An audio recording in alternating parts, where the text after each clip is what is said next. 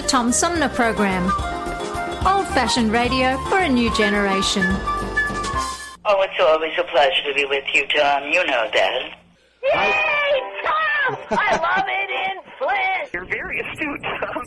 Tom, easy question. I'll debate Andy Dillon on your show. Well, that's a very good question. Hello, darling. This is Elvira, Mistress of the Dark, with Tom Sumner. I'm all right, Tom. How are you? Hey, lucky day, Mr. Sumner. Ciao, Tom. How are you today? That's a good question. Hi, this is actor, comedian Jonah Podi, and you're listening to the Tom Snyder, Tom Smothers.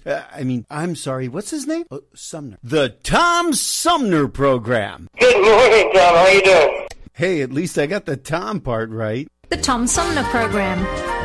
Old-fashioned radio for a new generation. Hi, this is Gretchen Whitmer, and you're listening to the Tom Sumner Program. And welcome back, everybody, as we roll into the second hour of our three-hour tour known as the Tom Sumner Program. We're going to talk about a subject that's near and dear to the hearts of many people in our neck of the woods. This show is based in Flint, Michigan, and my guest this hour is one of the authors of a new book called Prophets of Distrust: Citizen Consumers, Drinking Water, and the Crisis of Confidence in American Government. His name is Manny Teodoro, and he joins me by phone. Good morning, Manny. Welcome to the show. Morning, Tom. Great to be with you. Did you realize when we set up this interview you were going to be talking to somebody in Flint, Michigan? You know, I didn't at first, but of course I used the Google and found you right away, and I thought, oh, Flint, Michigan. These folks are not going to need any explanation for why this is an important topic.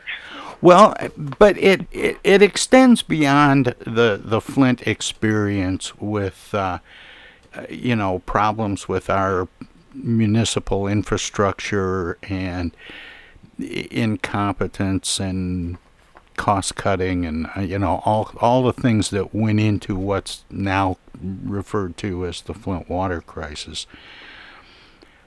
There's a lack of trust in everything. People don't trust science. They don't trust elected officials. They don't trust their, the infrastructure in their communities.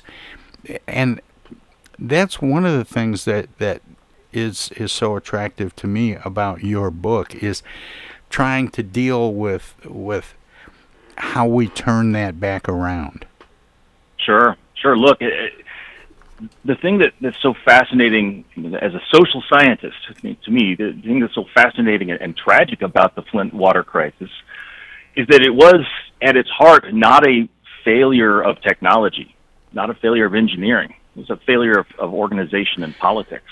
No, it wasn't. And if I might just take us off on a tangent here for a moment, one of the things that was frustrating to me as a local was the beating that the Flint River took after years of efforts to clean it up post automotive plants. And one of the things that I learned throughout that process is that a lot of municipal drinking water systems are drawing their water from rivers, which is difficult to do. We have access to lake water, which is a little easier to treat and so on. But yet they're doing it, and doing it fairly successfully. You argue in your book that, it's hard to get people to trust things. And you set Flint aside from this assertion that most municipal water systems are safe. And how do you convince people that don't trust them that they're safe and get them off of bottled water if that's the goal? Sure. Look, I've been working in the water sector for 25 years. One of the things that's really been striking to me over the last roughly 6 years, since Flint became a household name for all the wrong reasons, is that everyone in America now thinks of their drinking water through the lens of Flint, Michigan. We're all Flint now in that sense. One of the themes that really came out of our book that surprised certainly surprised me as a researcher was how much people across the country changed their relationship with their own tap water because of news that they read about in Flint. Now, Flint's water problems, as severe and as horrible as they are, you know, Flint wasn't the first, it wasn't the worst, it wasn't the largest drinking water contamination problem we've had in our country's history, not even in our recent history. But it's the one that caught the public's imagination. And we saw that reverberate across the country in the way that people related to their tap water. And, you know, you put your finger on it a moment ago. A failure in tap water undermines failure in a whole set of institutions, everything from science, government, regulatory authorities. Everybody falls under suspicion because it was such a colossal organizational failure, and people everywhere respond to that. So at one level, this book is about drinking water and consumer behavior, and do I choose tap or bottle? But another level, at a deeper level, our book is really about trust. It's about the relationship between the performance of those basic services. You don't get any more basic than water, that those basic services and our faith in institutions. One of the things that's so different about water from virtually anything else that government does for us. So water comes into our home. It's the only government service that we ingest. It is the most intimate relationship between the citizen and the state. We literally take it into our bodies. So when something is wrong with that water in a way that government should have addressed and did not, that is profoundly shaking to people, and with good reason do people distrust. We don't think people are crazy to distrust institutions that fail them this way. And the thing that's so fascinating about Flint and other situations where we've had drinking water failure is the way that failure reverberates far beyond the borders of Flint or wherever the failure occurred to change the way people think across the country. Well, it's interesting because one of the things that you talk about in your book is the shift from tap water to bottled water. And we see it everywhere. People are in their yoga pants, walking around with a jug of water, yeah. And it's kind of funny to me because where's that water coming from? And I just have this right. I have this picture in my mind, Manny, of a little shopkeeper in Dublin, a little pub owner, and he's filling bottles from the tap, and shipping them off to America because they'll buy bottled water. Sure. Look, one of the funny things about tap water, and I shouldn't say funny, one of the striking things about bottled water, I should say, is that in a lot of cases, the bottled water that people buy at the store is simply tap water put in a bottle and put onto a truck and sent to a grocery store. Sometimes there's some additional treatment. It might be filtered, but it might not be. There's no telling. And one of the things that makes that so important for understanding trust is that when someone chooses to buy a bottle of water at a supermarket or a convenience store, they're voting with their dollars. They're saying, I trust the manufacturer and the retailer of this product more than I trust the manufacturer the producer, the utility that's sending water into my home. And the irony of that is we know a lot more about tap water quality and tap water sources than we do about bottled water quality and bottled water sources. And yet people are willing to pay 50, 100, 200% more for the bottled product than they are for the tap product that they get for maybe a penny a gallon. You know what? I wonder, does the FDA have the public's back where tap water is concerned? Where tap water is concerned? No, I meant bottled water. Okay. I'm sorry, I misspoke. Sure. This is good for your listeners. Drinking water falls under two entirely separate regulatory regimes. Tap water is regulated by the EPA, at the U.S. level and then through state agencies. EPA regulates what comes out of your tap. Bottled water is considered a food product for regulatory purposes, and so that's regulated by the Food and Drug Administration. In principle, the two fall under the same, the same water quality standards apply to both of them. I want to say about 12, 13 years ago, bottled water was entirely unregulated.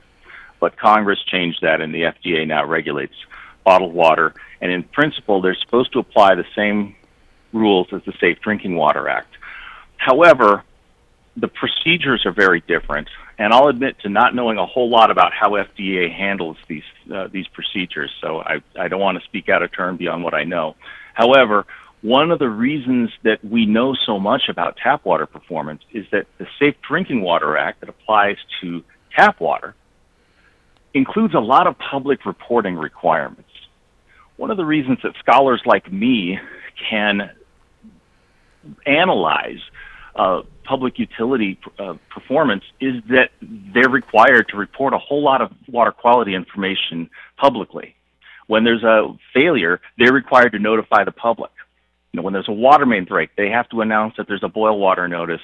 They have to tell the public when there's a failure. Those same reporting requirements don't apply to bottled water. So we only hear about bottled water failures when the FDA takes some kind of an enforcement action. That is, as far as I understand it, the key difference between the two regimes. Plus, you know, there's different testing protocols. Tap water has to be tested by utility providers multiple points, multiple times a day. There are different rules in place for the two systems. And the main difference, for purposes of our book, the main difference is transparency. And that again, what's so striking about that is that people are willing to pay this much higher price for a product that they know very little about. It's very much a signal that we have people in the public who trust a commercial provider more than they trust the government. Well, they assume that regulatory agencies like the FDA are holding them to very strict standards, and for some reason people have come to distrust tap water, and it goes back a ways. It didn't just start with Flint, although Flint certainly brightened the spotlight on people's fears of tap water, but it actually goes back to this notion that municipalities and public utilities that were providing water were adding fluoride to the water. And that became a concern to people. People started thinking, well, I'm not going to drink tap water because they're putting stuff in it. Sure. Well, and that's a several decades old phenomenon, people's distrust of fluoridation in water. Look, as I said, but ever since then, there's been this feeling that it's okay to clean with, it's okay to bathe with, but you don't want to ingest tap water. Sure, and then it gets back to that sort of deep and intimate relationship. That's where the fact that it's this service that we ingest makes water different. What I think is so striking, though, whether it's years ago with worries about fluoride or in present day with worries about lead or other contaminants, is that when people choose a commercial product instead, they're choosing a product about which they know very little or anything, and a product where there's no elected official in charge. Now, in principle, if you are unhappy with your tap water quality, you are served by a municipal utility or a regulated public utility, in principle, you have an outlet for that discontent. You can contact your city council. You can contact your utilities board. You can contact your state regulator. And in principle, those authorities are supposed to respond by addressing your concerns. The fact that people are more willing to pay a high price to a commercial provider instead, to a commercial retailer, to buy a bottle of water at 200 times the price, that's a signal that people don't trust the governing authorities to address their legitimate concerns. And this is where, you know, folks in Flint, you know, they have good reason to question and to be suspicious about whether governing authorities will respond to their legitimate concerns, because we saw that failure play out. But the main point is here, this is consumer behavior, or I should say rather it's citizen behavior masquerading as consumer behavior.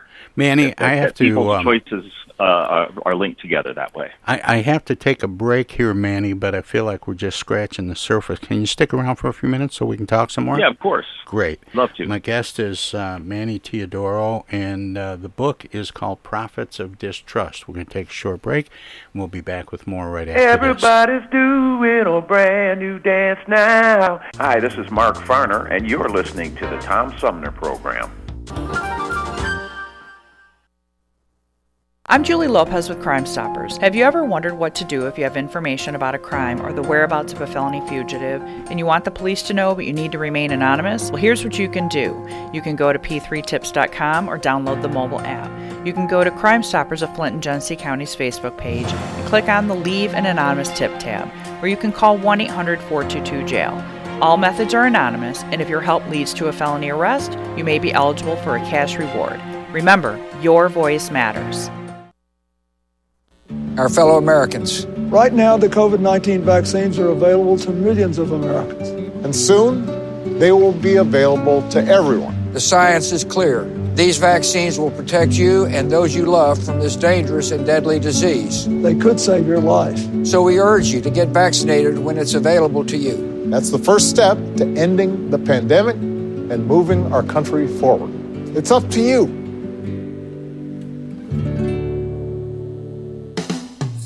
Do you ever feel like you need an attitude adjustment? Are you wishing there was a magic pill or a new app for your mobile device? Why don't you try live local music? Music can make you dance, bring back fond memories, inspire you to be more creative, whether you attend a child's school concert or recital,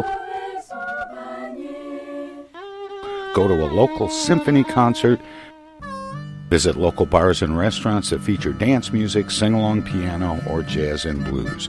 Music could be just what you're looking for.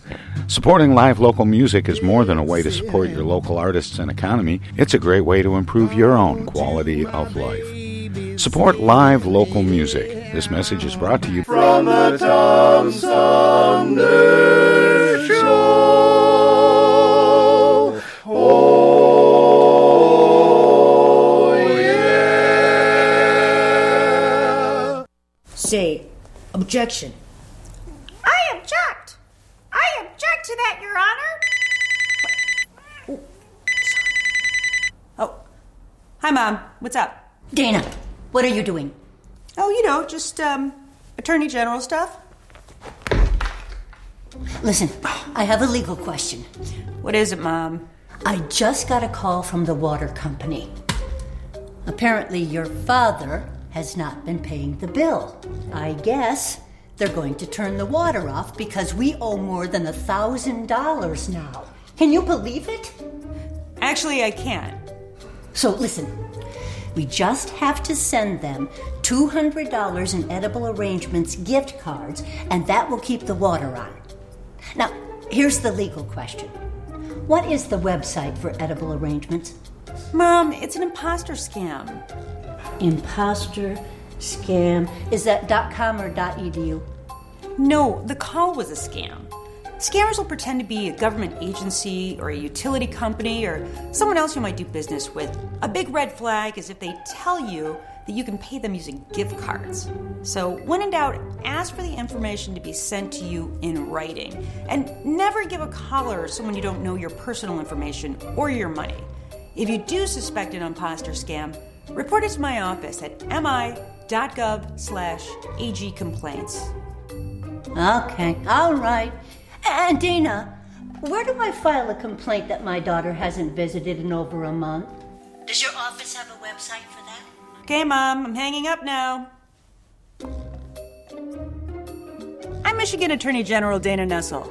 Visit mi.gov/AG complaints for your connection to consumer protection. Hi, this is Deb Cherry, Genesee County Treasurer, and you're listening to the Tom Sumner Radio Show. And welcome back, everybody. My guest this hour is a researcher and one of the authors of a new book called Prophets of Distrust, Citizen Consumers, Drinking Water, and the Crisis of Confidence in American Government. And his name is Manny Teodoro, and he joins me by phone. Manny, welcome back. Thanks for sticking around. Sorry to make you sit through all that. Yeah, no, of course. I thought it was particularly fitting that we had an ad there that mentioned the threat of water shutoffs. Yeah, that's in the news today in Flint as we speak. They're just starting to do water turnoffs for people that habitually don't pay their water bill. But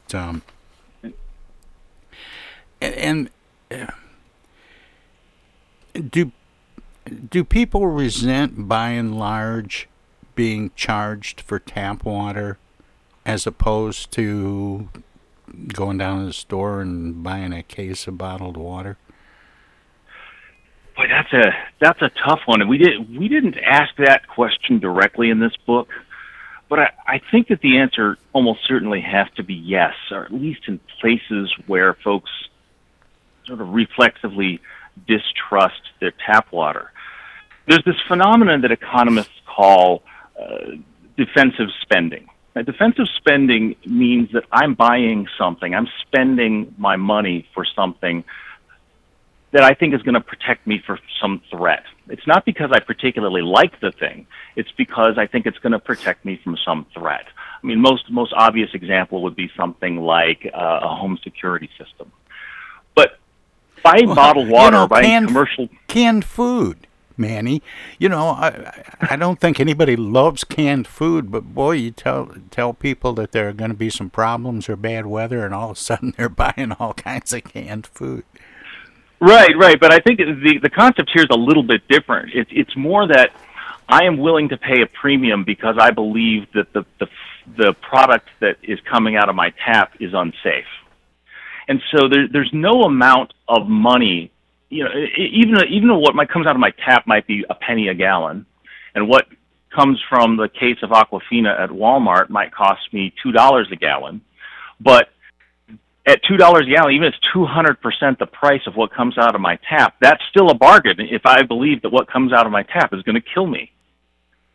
So I think, yeah, there's to some extent got to be a resentment there that, hey, you're selling me a product, you, the utility, are selling me a product that I believe is harmful to me, and you're asking me to pay for it, even though you're telling me it's safe to drink. And if I don't believe that, of course I'm going to resent that. And you know, I think that's the only reasonable explanation for people spending the kind of money that they do for bottled water. Look, one of the things that really surprised us going into this project is that you know, for those of us who remember the world before bottled water was a popular thing, when bottled water came along for the first time, those of us, especially who worked in the water sector, thought it was a weird kind of novelty. Like, who would buy this stuff, right? Like, why are you buying this stuff that's sitting in a plastic bottle and paying $2 a gallon for it? It makes no sense. And we thought, well, gosh, it's got to be just some kind of weird luxury product. People who have too much money spend their money on all kinds of weird things, and that's kind of how we thought about it. Well, one of the things that came out of our research, and it certainly lines up with a lot of other folks' research, is that bottled water consumption is actually inversely related to income, correlated with income. In other words, the more money you have, the more likely you are to drink tap water, and the less likely you are to drink bottled water. And the less money you have, the more likely you are to drink bottled water, the less likely you are to drink tap water. So it's exactly backward from the idea of a luxury product. Folks are drinking this stuff because they believe it's safer and it's necessary to keep them healthy and safe, and they're willing to pay large percentages of their relatively low income in order to feel safe. That's what we mean by defensive spending. I'm spending on something that I believe is safer than the lower cost product. I've been trying to remember the name of a book by a local freelance journalist, Anna Clark, is her name, and I've been trying to remember the name of the book because it's about the Flint water crisis, but it backs it up way before the switch to the Flint River and talks about even the beginning of municipal water systems. And I was surprised to learn in that book that tap water hasn't been around that long. No, it really hasn't, at least in the broad sweep of human history. Look, the book you're talking about, I think, is Poison City. That's right. By Anna Clark, yeah. No, the municipal tap water or just tap water generally, yeah, it's only been around maybe 100, 110 years, depending on where you are in the country. And widespread chlorination and disinfection of water is really made about 100 years old. There was a time, we argue in our book, there's really throughout human civilization, governments have established and maintained their legitimacy in part through water infrastructure. And that was certainly true in the United States. One of my favorite stories about this sort of state building or government confidence building through water actually also comes from Michigan. Up in Saginaw, a little over 100 years ago, Saginaw built a water treatment plant. It's still there. It's been upgraded several times, of course, but the same treatment plant's still there. And when Saginaw built this treatment plant and opened it, they had a parade. It was a huge community event because until that point, the people of Saginaw had to get their drinking water by pumping, street corner hand pumps that would draw water out of the aquifer. And so the way you got water for your home was you went out to the corner and you pumped water.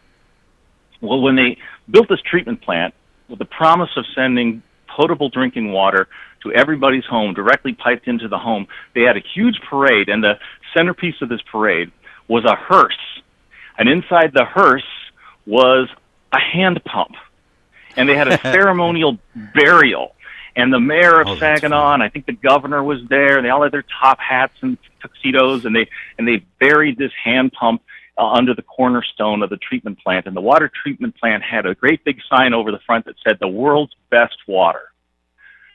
That's a credit-claiming opportunity for politicians right there. That's an opportunity for government to say, "Hey, look, people, we're doing an amazing thing for you," and that's been lost now. Right now it's politicians largely trying to run away from drinking water systems and trying to avoid blame for disasters. I think it creates a very different kind of dynamic where it's no longer folks trying to claim credit for doing good things, but rather trying to avoid blame for bad things happening to folks.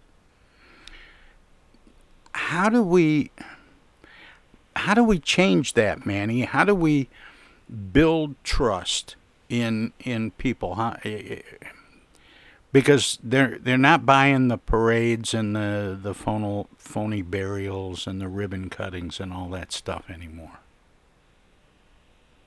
Yeah, and we want to be clear about this. No matter how good your drinking water is, you can't sort of publicity and PR your way out of this problem. Well, the thing is that you were talking about the data that's available through the EPA and FDA and other organizations that track what's going on with these systems. But when people do that, they don't believe the science. They don't believe the testing. They don't believe the government agencies when they give an all clear or when they say, this is meeting standards. They don't trust the standards. How do we change that? Typically it's you just put out a good product and stick to it and keep the quality up, and eventually you build trust. But I'm not sure that it's going to be that simple. Well, I think in some ways it kind of is that simple. I want to be clear here that there's no easy fixes.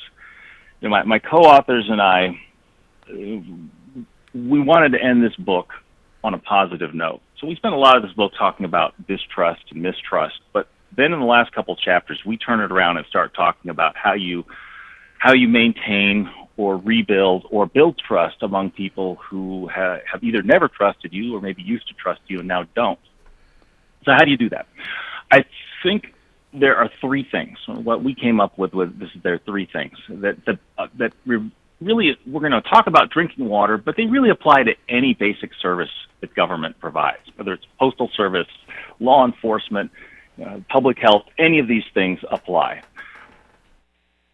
Excellence, openness, and equity. You got to be excellent. The service has to be good. Right? The service just has to be good. One of the problems with drinking water, the management, the way it's done today, as opposed to when Saginaw opened that plant 100 some odd years ago, is that utilities operated under this Safe Drinking Water Act regulatory regime. And I think in a lot of cases, communities that operate water treatment plants think of those regulations as their targets. But they're not really targets, they're guardrails.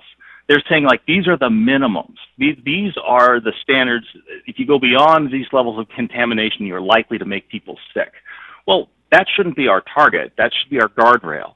What we really need to do is try to provide a product that is very safe, it's very reliable, it's as affordable as possible, and if we can do it, we should make that product taste and smell good. That's another thing that came out in our research, is that the taste, the smell, the appearance of the water, if people don't like the way it looks, if they don't like the way it tastes, if they don't like the way it smells, they're not going to trust it, even if chemically it's perfectly healthy for you. You're still not going to want to drink that glass of water if it looks cloudy or tastes weird. Even if it's not going to hurt you, it's going to make you feel bad, or it's going to make you distrust it. So the water quality has to be excellent. By openness, we mean, again, making those data available, but then also making the data available to them, making the data available to the public in a way that's meaningful. Back in the 1990s, Congress amended the Safe Drinking Water Act to include a lot of public reporting requirements so that the general public would understand what was in their tap water. Unfortunately, a lot of utilities treated that as a box-checking exercise, and they would do, again, the regulatory minimum public reporting. You and I, probably most of the people listening to this program at one point or another, have received their local drinking water quality report. And right. If you don't have a degree in chemical engineering, it's difficult to decipher what that thing is. You know, I mean, I have a PhD. I studied drinking water my whole life. I look at those drinking water quality reports, and my eyes sort of glaze over, right? They're difficult to understand. There's sure. actually been research to show that people don't understand those, and it actually makes them more confused about their tap water. Well, we need to do better, and we can do better. We've got legions of professionals who study how to communicate effectively. We need to take advantage of their services and learn how to communicate more clearly with the public. We also have to be open to the public in the sense that we need to invite the public into decision-making about water. It's the most intimate relationship. We saw tragically what happens in Flint when you completely cut out local governance from something as important as tap water. You take this vital, essential service away from the people that it serves and put it into institutions that are going to abandon them. You know, that's got to be part of openness, too. And then the last one, I haven't said anything that other folks haven't said before. I think sure. the real insight that comes from our book, from Dr. Zulke, Dr. Switzer, and me, is equity. One of the huge findings of this book is that failure of tap water anywhere undermines trust everywhere. Failure anywhere undermines trust everywhere. One of the really thorny problems with basic services like water is that a failure that happens in Flint doesn't just undermine trust in Flint. It undermines trust everywhere. And one of the fascinating things we found is that the vector of that distrust, it's not geographic region. It's social identity. I'll tell you what I mean by that.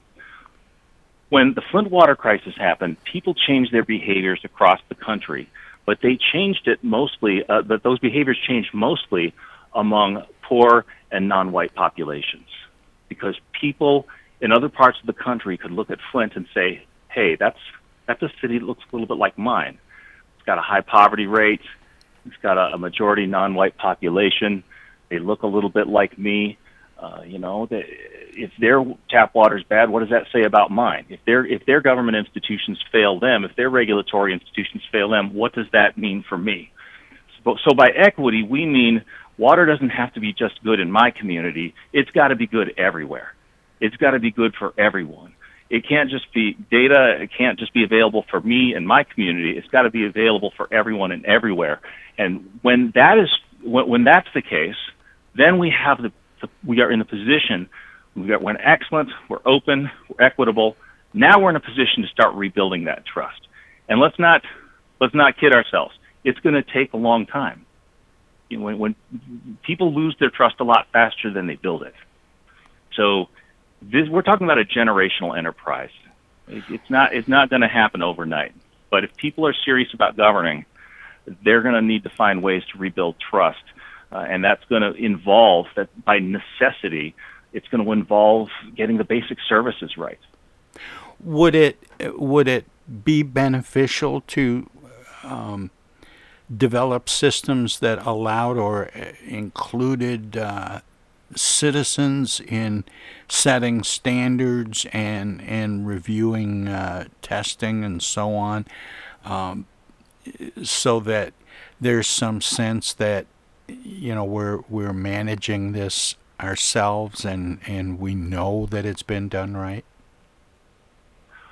You know, that's a tricky one, because getting the chemistry right, getting the engineering right, it's technically complex. I'm not saying that we get people to do the engineering, but to oversee it and to set standards and to review the work that's being done. Yeah, sure. I mean, in principle, that's what our institutions are supposed to be doing right now. Whether they do that effectively is a sort of a separate question.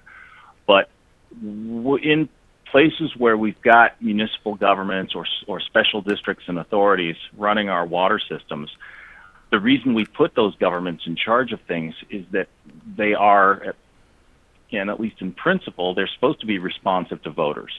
They're supposed to be responsive to citizens. Where we have regulatory authorities at the state level, whether they're environmental regulators or utility pricing regulators, they're supposed to serve the public interest, and those folks are ultimately responsible to elected officials. So in theory, that's supposed to be happening. Whether it happens in practice is an entirely different question.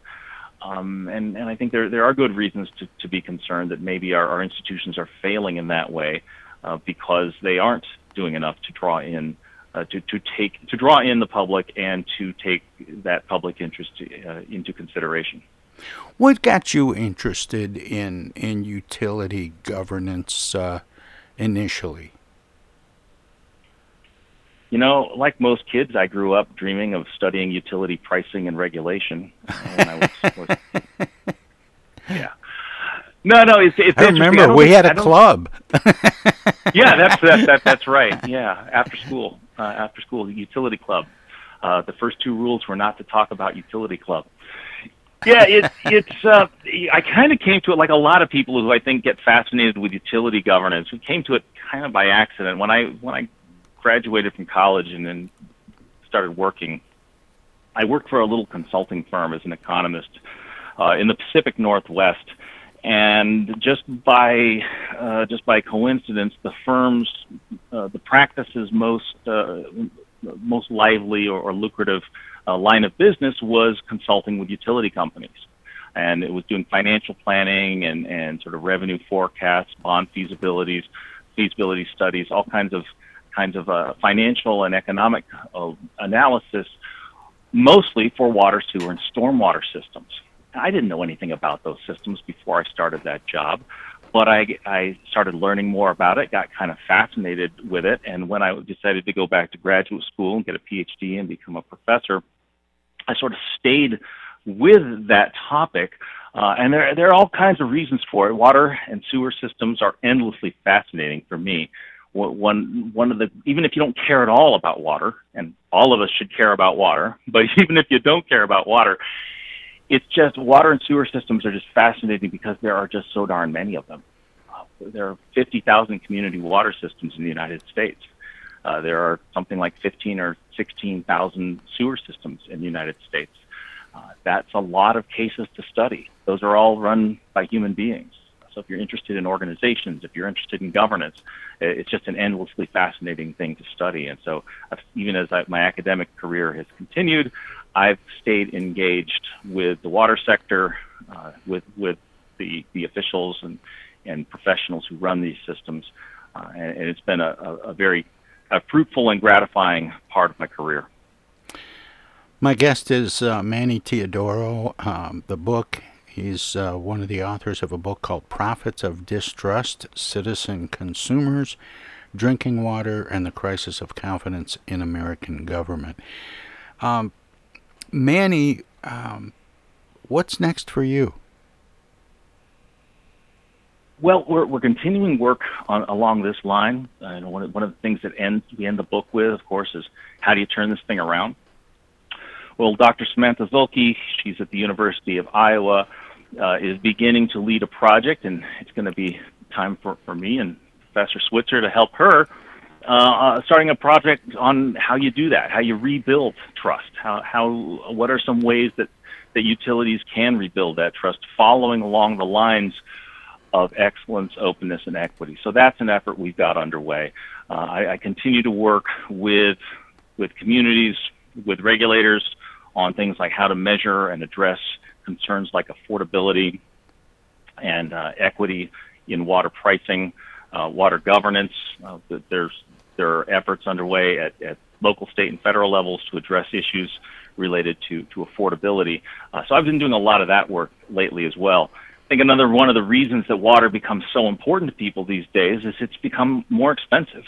You know, if you went back 20, 30 years ago, the water bill was probably the smallest regular bill you had to pay, certainly compared to energy or your cable TV or your mortgage. Water was a pittance, but water's price has been going up significantly faster, so now water is more of an affordability concern.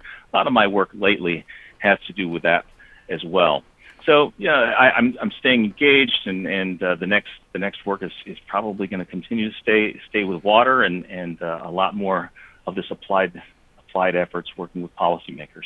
Well, Manny, we're just about out of time, but I always give guests an opportunity to let listeners know where they can find out more about you and your work, past, present, and future. Do you have a website you'd like to share? I do. It's just mannyteodoro.com. That's MANNY. TEODORO.com. You can also find me at the University of Wisconsin's La Follette School of Public Affairs at the University of Wisconsin. Well, Manny, thanks for spending this time with me and the listeners this morning, and for all the work that you do, and by all means, keep up the good work. Thanks so much, Tom. It's been great. Take care. Once again, the name of the book is Prophets of Distrust, Citizen Consumers, Drinking Water, and the Crisis of Confidence in American Government. And my guest, Manny Teodoro, was one of the authors of that book. We're going to take a short break, let our broadcast partners squeeze a few words in. If you're streaming us, we have some messages as well. Hello there, citizens. Darkwing Duck here, and every time I'm in Flint fighting crime, I always stop by the Tom Sumner program. Don't forget, stay dangerous. Darkwing Duck out. East Village Magazine is the monthly neighborhood magazine read all over Flint. With support from grants, donations, and advertisers, East Village Magazine's talented local writers give you an in-depth look at local news, issues, and people that make Flint, Flint. Copies of East Village Magazine are available at many of your favorite shops and restaurants around Flint, or online at eastvillagemagazine.org. East Village Magazine, community-focused and community-supported.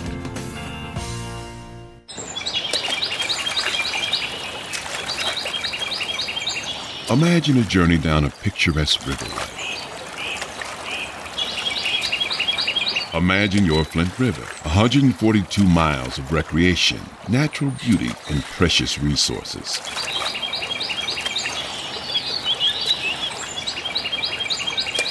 The Flint River is a vital resource that is available for all to use and enjoy.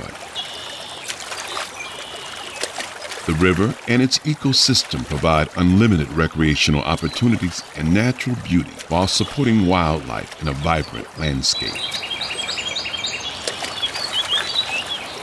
We all have a responsibility to protect and preserve this precious resource. Learn more at FlintRiver.org or call the Flint River Watershed Coalition at 810-767-6490.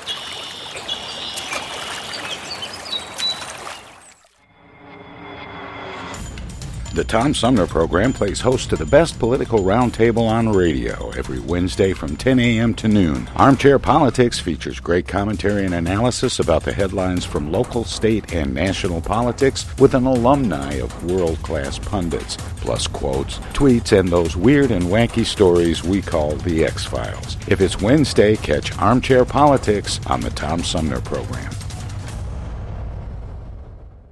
Cloth or disposable? Paint or wallpaper? Yellow or green? Babies come with lots of decisions. Crib or bassinet? Rocker or glider? So when it comes to protection against diseases, go with the safest, most effective choice, vaccination. To protect your child against 14 serious childhood diseases like measles, meningitis, and whooping cough. That's why nearly all parents choose it. Stroller or carriage, basketball or soccer. So get all the recommended vaccinations for your baby by age 2. For more reasons to vaccinate, talk to your child's doctor. Go to cdc.gov/vaccines or call 800-CDC-INFO. Justin or Justine. Immunizations help give you the power to protect your baby. A message from the Centers for Disease Control and Prevention. Hey, why are we stopping? We're going to be late for the show. Mom, Dad, we got to get gas. Not here, you're not. This place is charging an arm and a leg. Look, these days price swings of 30 or 40 cents per gallon aren't unusual. But when a gas station charges a price way above the price at similar stations, that could be gas gouging. Michigan gas stations sell the correct quality and quantity of gas most of the time, but when a station does try to illegally take advantage of drivers, my office is here to stop them. Stop Attorney Generaling! We got a concert to get to! I hope she doesn't sit next to us. Narc. This is Attorney General Dana Nessel. If you have information about potential gas gouging, call my office or go online at michigan.gov/ag. Put those away, we're at a gas station.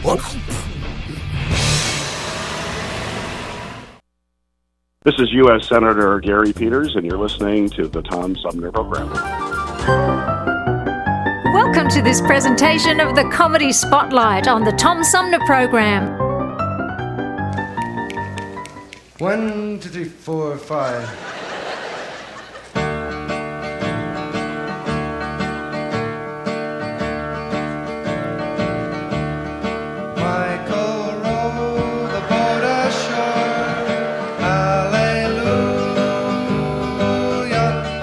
Michael, row the boat ashore, hallelujah. Once again, Michael, now row the boat ashore, hallelujah. Michael, row the boat ashore, keep it rolling, hallelujah. Everybody hum. Wait a second, Dickie. Dick. We hum it this I want to go back to the start and take it one more time from the top. What? Michael, row the boat ashore. I'd just like everybody to join in this time. Okay, one more time. Okay. Right. Gang,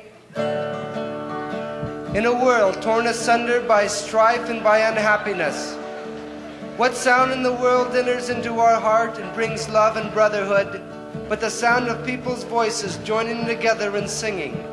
So let's roof the rafters, people. Let's fill this room with the most joyous sound known to man. People. People singing.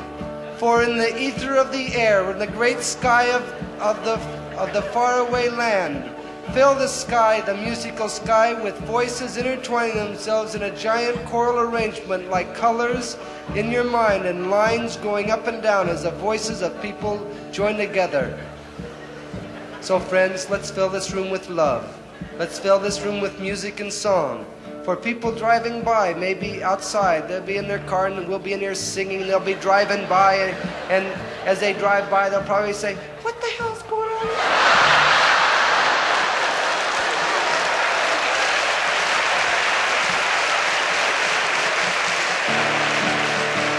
Let's sing out now, friends.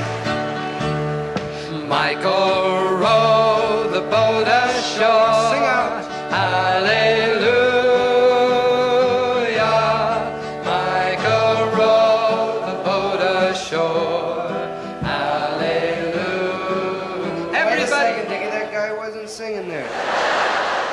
Which guy? The guy with the girl with the blonde hair.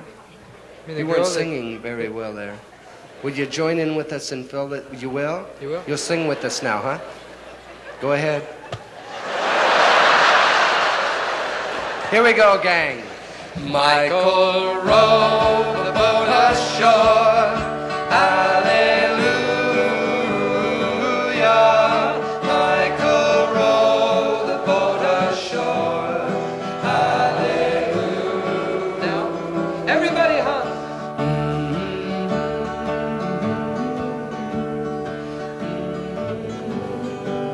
Michael, row that boat ashore. Come on, Mike. Everybody sing now. Michael helped to trim the sails. Hallelujah.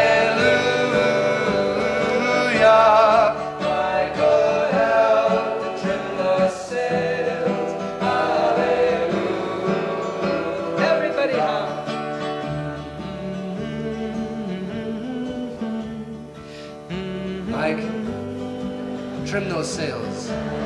Trim those sails. Pull on those oars, baby. Hey, I know what let's do again. Now, what do you want to do? Every time we're humming, you want to do something different? Well, I have an idea that I like. Why don't we, gang, why don't... People with love in your hearts... Let's all show our love. Let's all open. Let's start the hum. Go back to the. Take it from the top of the hum. Top of the hums. But this time, let's all hum with our mouths open. Well, hum it. Well, why do you want to do that? We'll get more volume. If well, why do you? We have plenty of volume. Why do you want more volume? So that Michael can hear us. Maybe even Ralph will hear us. Hear us also.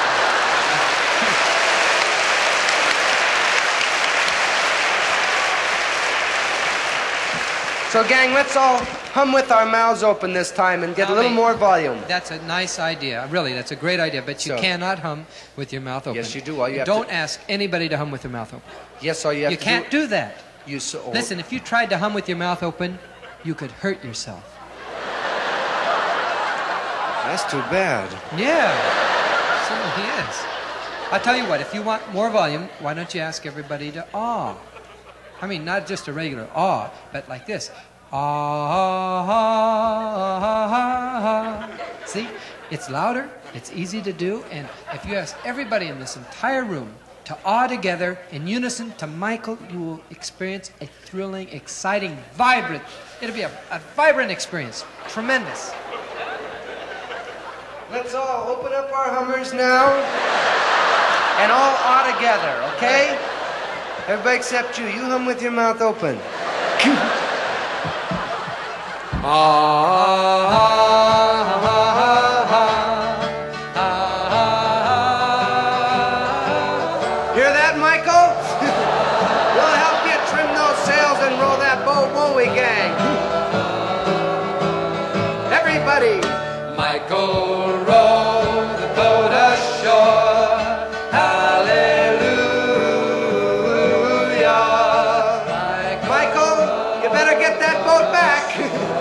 Deposit on it.